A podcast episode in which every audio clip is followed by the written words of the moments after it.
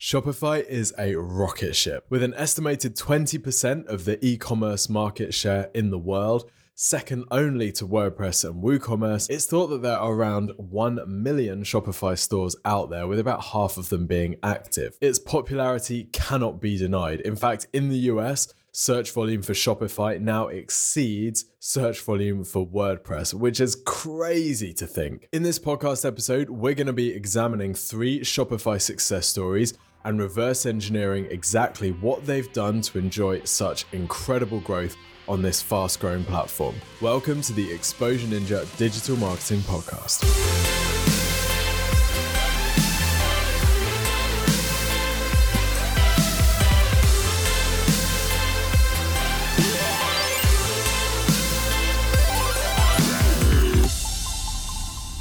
My name is Tim Cameron Kitchen, and I'm head ninja at a digital marketing agency called Exposure Ninja. And we work with businesses all over the world both service companies and also e commerce businesses, and we've worked with our fair share of Shopify sites. Now, in this episode, we're going to be reverse engineering three Shopify success stories. But before we do that, I just wanted to talk a little bit about why some e commerce companies choose Shopify as their platform. The clear killer feature for Shopify is simplicity. Shopify is really easy to use because really it only does e commerce. So, whilst a platform like WordPress with WooCommerce might give you a lot more control and functionality over every aspect of your site. And something like Magento might give you more integration options. Actually, Shopify's limitations are its main strength because those limitations allow them to make it very, very simple to use. And it's simple enough that you can actually get a site built, you know, within a couple of hours because it's all kind of template based and ready to go right out of the box. So that's the thing that people really love about it. Now, whilst it's a great platform, the success stories we're going to be looking at today are not successes because they've used Shopify.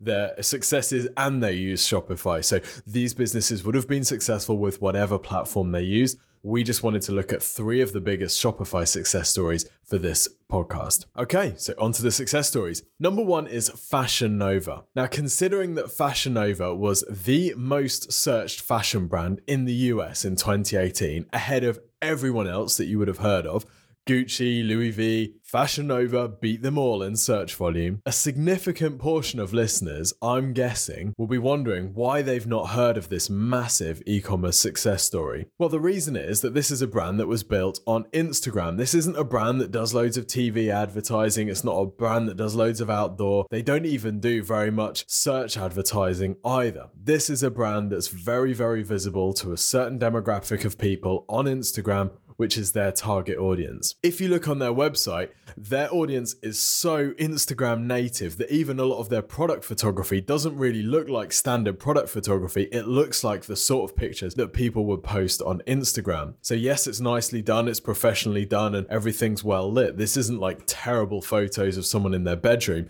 but the style is very typical of what we would expect to see from high end influencers on Instagram. So, Fashion Nova was founded in 2006, really as a group of physical stores to begin with. Remember those? Um, the e commerce site wasn't launched until 2013, and the founder in an interview said that actually the reason they launched the e commerce site is because he noticed that there was lots of other businesses selling similar products for a higher price and they were shifting more volume online so he kind of knew that e-commerce was where things were going so they set up an instagram page very quickly got 60000 followers on it today that instagram page has 19 million followers and Instagram really is where it happens for Fashion Nova. So not only do they have massive following of their own page, but loads of their customers use hashtags like Nova Babe, Fashion Nova, and Nova Family to try to get featured on the main Fashion Nova channel. Because imagine if I'm taking a photo of myself in Fashion Nova clothes and I send it to Fashion Nova and they publish it in front of their 90 million people, I'm going to pick up some visibility from that as well.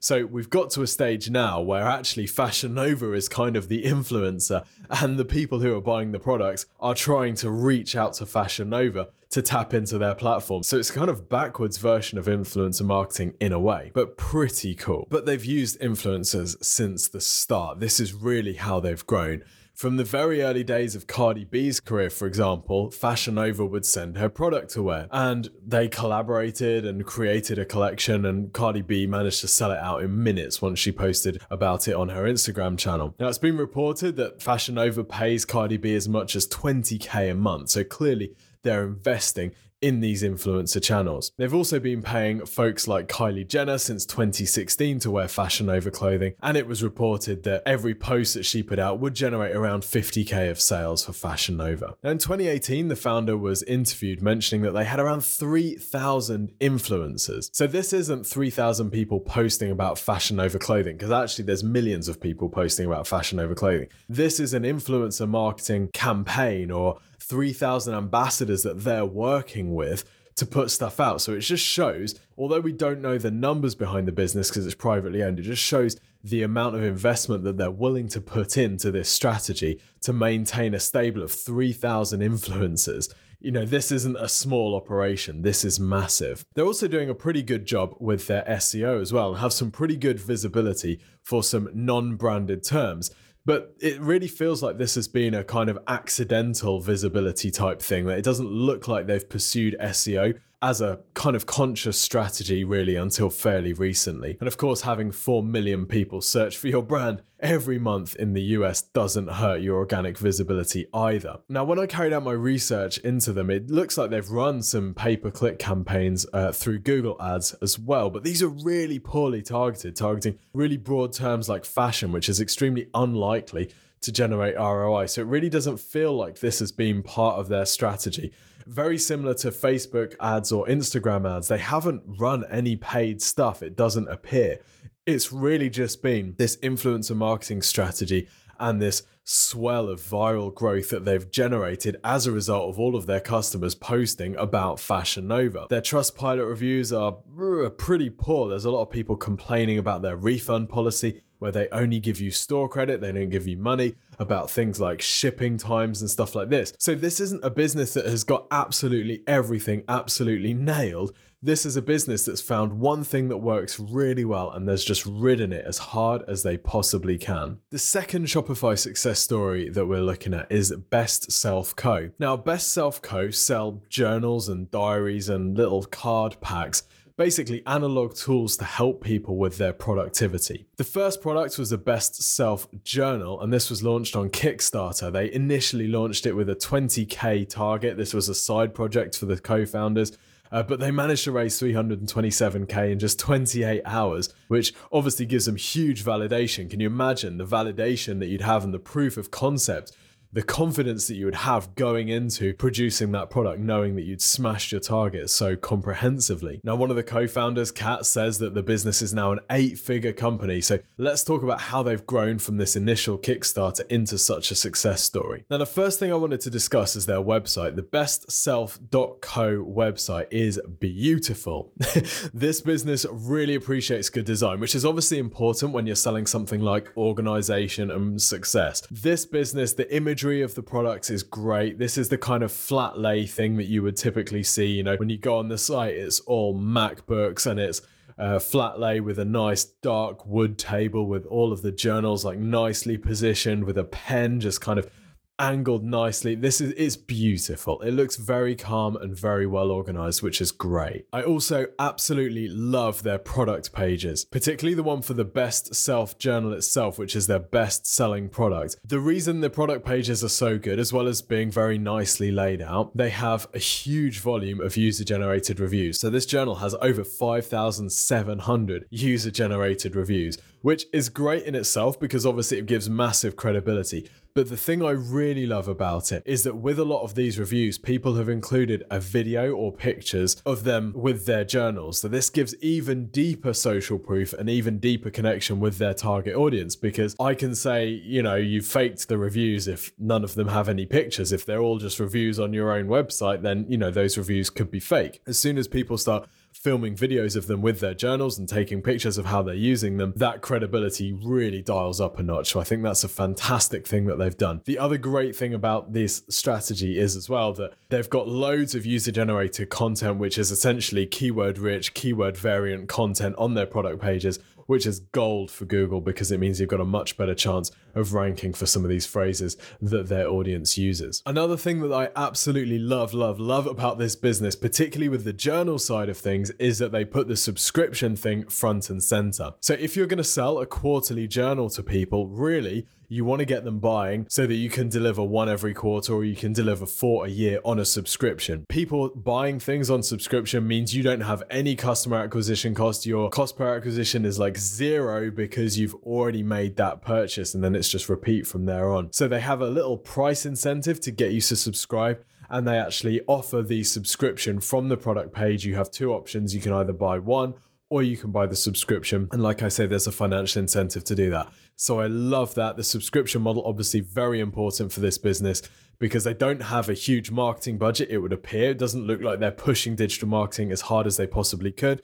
So obviously, they've grown to eight figures through repeat purchase and monetizing their existing audience very effectively. They also have a great range of related products, so starting out with the journal, but then creating other productivity and interesting related products that their target audience is going to purchase. And it's great to see that they're able to monetize their audience by offering these alternative things even if you can't buy any more journals because you can only get through one a quarter. So they really do need to try selling you these kind of ancillary products and different related things. It's also very apparent that they've tested selling coaching and membership programs as well around productivity. How successful these have been is difficult to tell. The websites don't look like they're massively current, so I'm tempted to think that they're not really a strategic priority for the business, whereas the physical products clearly doing very well, and we can see with the number of reviews that these are popular. So, how do they get customers in the first place? Well, one of the breakout things that happened for them is they won a Shopify contest in 2016 that brought them in contact with some real prominent figures in the business world, people like Tony Robbins and Daymond John, who's one of the sharks on Shark Tank. Uh, and also founded Fubu. Now, they use Daymond John and they use the relationship with Daymond John on the site still very much. You can see him in product photos, you can see quotes where he's talking about the products. They know that he and people like Tony Robbins are real authority to their target customer. So it's kind of a more it's it's an influencer marketing strategy in a way because they know that these people hold influence. So whilst Daymond's not like on his Instagram page talking about how great Best Self Journal is. They understand the importance of having a face like him on the site talking about success and talking about productivity next to one of their journals because really what they need to do in the marketing is associate productivity and success with the habit of filling in a daily journal because that's their business. Their Instagram seems to be driving a bit of traffic. Uh, they've got 130,000 followers. They're picking up around about a thousand per month, according to Social Blade. And the interesting thing here is that they don't really push too much of the personality behind the business on their Instagram page. What they do instead is share mostly productivity and tips, stuff that's going to be interesting to their audience. So it's really about helping their audience develop, helping their audience to become more effective and better in whatever they're doing, which is kind of what the product is there for as well, rather than saying, hey, these are the people behind the business. Now, the founder is very active on Instagram as well, and she has her own thing going on. But really, their main Instagram page, they're posting every other day, and usually it's some well designed tip about productivity or a series of posts about that type of topic. They've also got a decent following on Facebook, 200k but very, very low organic engagement, which is fairly typical these days. It looks like they've tried to run some Facebook ads, but it got shut down within a day. This was in 2018, and they didn't bother doing any more. So that's kind of interesting. And to be honest, that's something I'd like to see them pushing into a bit more. I think they've got a great product and a great site, but they're just not really pushing these things as hard as they possibly could. They do have a Facebook group, which is where they collect their community, and the engagement is very strong in there. So that's one of their primary ways of talking to their customers and obviously keeping top of mind. Now, they're ranking pretty well on Google, but really the traffic that they're mostly generating is for their own branded terms. For broader kind of productivity type searches and for things around journals, actually they're not doing that well. Same with Google Ads. They're mostly running Google Ads for their product types, their product names, and their brand name, rather than some of these more less kind of brand oriented phrases. One of the things I'd really like to see them do would actually be to target some of their competitors' products because there's a decent search volume for people who are comparing these different types of journals from Best Self versus other companies. And there's two approaches that you can take to win from that. First thing that you can do is you can write some content on your website comparing your product versus your competitor. You can then make it really detailed, maybe drive some links to it, and potentially run some ads to it and that'll get some traffic to it and get it ranking for people that are searching for those topics. The other thing that you can do is you can invite your influencers and ambassadors to do a comparison of different journals. Now, if you're sending them product, if you're paying them to do a review of the comparison, then you know, it's reasonably likely that they're going to favor your stuff. So when they write something on their site comparing the different journals, there's a chance that it could rank. So I'd like to see them being a little bit more aggressive with targeting these other brands because there's some evidence that the other brands are actually targeting Best Self's brand name, but they're not really doing it the other way around. The other thing that I'd really like to see them doing is being more aggressive with their organic content strategy. So, tips around productivity, tips about how to plan your day, how to plan your week, how to set quarterly goals. All of this will be great content and it will fit really well with what Best, Best Self is all about. They can put this on their website in a really detailed knowledge base and start building up huge volumes of organic traffic from people who are in that space who are thinking about these things. A very logical next step would then be to get them in the Facebook group to talk about productivity, to get them into an email newsletter, or even just to sell them into a journal and get them on a subscription. So I'd like to see them doing that type of thing. This feels like a business that's ready for the next step with their digital marketing. And as much success as they've enjoyed today, I think they could go a lot harder. The third Shopify success story that we're going to be looking at is Gymshark. Now, we've released a podcast episode and a video on our YouTube channel talking about Gymshark in much more detail and reverse engineering every element of their digital marketing. But if you don't have time for that, here's the TLDR. So Gymshark is a fitness clothing brand started in the UK, I think in about 2012 and uh, they've gone on to enjoy some ridiculous success. You know, recent valuation over a billion pounds, so massive, massive growth, and that's without external investment until very recently. Now, a little bit like Fashion Nova, Gymshark has built their visibility on the back of influencers. In fact, Gymshark's visibility and success and brand has been built so heavily on influencers. If you took the influencers out, for me, it's almost like the influencers are the skeleton of the business, right? It's where all the structure comes from, it's where all the audiences come from. And this has been the way since the start of Gymshark. So Gymshark really saw its breakthrough when it was exhibiting at an expo in uh, in Birmingham and adv- invited a whole bunch of fitness influencers, primarily from YouTube, to come and be on the Gymshark stand. Now, these influencers were posting about the fact that they were going to be at the show and that they were going to be on the Gymshark stand before the event. And then, of course, when the event doors opened, it turns out that loads of people have come to see their favorite influencers and they all pile onto the Gymshark stand. All the product sells out, the website goes absolutely nuts. And this is really the start of Gymshark's crazy success journey. So they've kind of rinsed and repeated that ever since, right? This is exactly the same approach that they've taken. So they sign up fitness influencers as Gymshark ambassadors. Now, interestingly, usually these people have a longer relationship with the brand. So whereas with Fashion Nova, um, you'll see people making the odd post about uh, Fashion Nova. With Gymshark, you'll actually find that people tend to be in Gymshark clothing almost the whole time. It's almost like they are part of the company. So there's a really tight relationship with them there. And there seems to be a very family feel with all the ambassadors um, as part of Gymshark. But it's important not to treat Gymshark as just a social driven business. Ben Francis, the founder, is very digital marketing savvy, and SEO has been a clear priority for them from the start too. Ever since, you know, very, very early days of Gymshark, he's been targeting ranking for non-branded terms, realizing that this is a great way of getting people onto the site who are looking for things like, say, workout leggings or workout tops. If you can get someone searching for those sorts of terms onto the site, get them buying, then it's a chance of getting some repeat business and turning that person into a Gymshark customer for life. Another thing that's really helped Gymshark's growth is Ben's willingness to put himself out there and to almost be a bit of an influencer himself, talking about the success of Gymshark.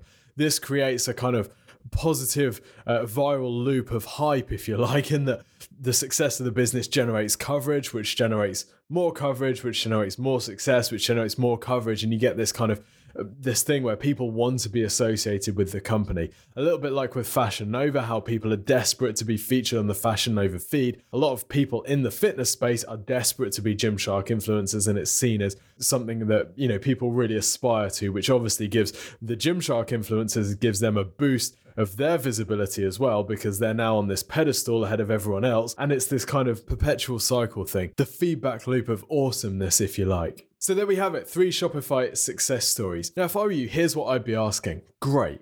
Three successful stores. What about mine? What can I learn from these that I can apply to my e commerce store or my business to get me some of that growth? What are the things that I can take from these fast growing e commerce businesses? Well, we've worked with hundreds of clients in every imaginable market over the years, and we've noticed that all e commerce businesses, with these three, you know, being completely typical, have three things in common. The first is they have a great product. If you're trying to just drop ship crap, if you're selling rubbish product, it's not happening. If the product is weak, it doesn't matter how much traffic you drive to it, it won't work. If the product is unappealing, if people don't know that they want it and you can't convince them that they do, or if the product is inferior to other stuff that people are used to buying, it won't work. This sounds so obvious, but there are so many e commerce stores out there that are struggling because actually they're not fit to compete. They don't deserve to win because the product isn't good enough.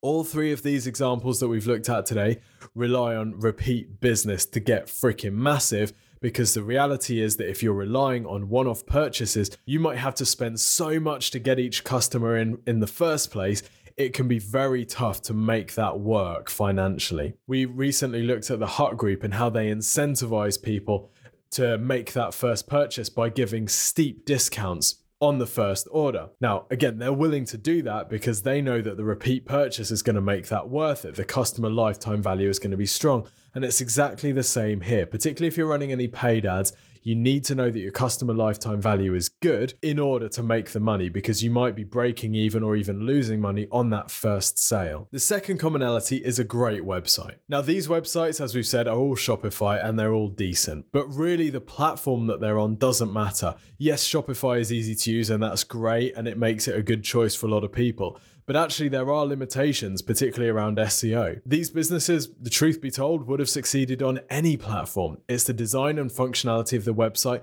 not the platform that it's built on, that will determine its success. The third success factor is high traffic.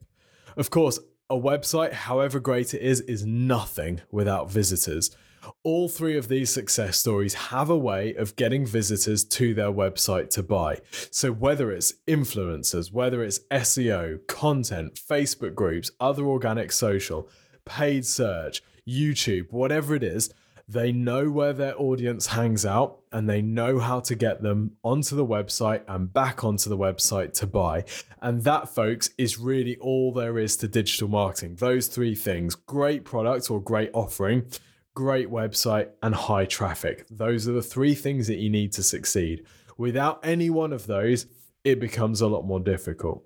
So I hope you've enjoyed this episode. Don't forget to subscribe and leave a rating. We need the validation. Uh, but also, Exposure Ninja is happy to offer you some free help with your digital marketing. So if you're thinking, ah, do you know what? It's really time that we took our business, whether it's e-commerce or service, to the next level. It's really time that we drove some more conversions and more traffic through our site. Great. We offer something called the free website and marketing review, which will help you to do exactly that. What happens is you go to exposureninja.com and you fill out a short questionnaire about your business. Then one of our marketing consultants will take a look at your website, they'll have a look at your competitors and what you're doing currently to generate business. They'll then put together a prioritized action plan showing you where they would suggest that you focus your digital marketing over the next 6 to 12 months to significantly increase your website visibility and the amount of sales that it generates. All of this is delivered to you as a video. So they'll show you on the screen as they're going through the website here's what to change, here's what to do, here's what your competitors are doing.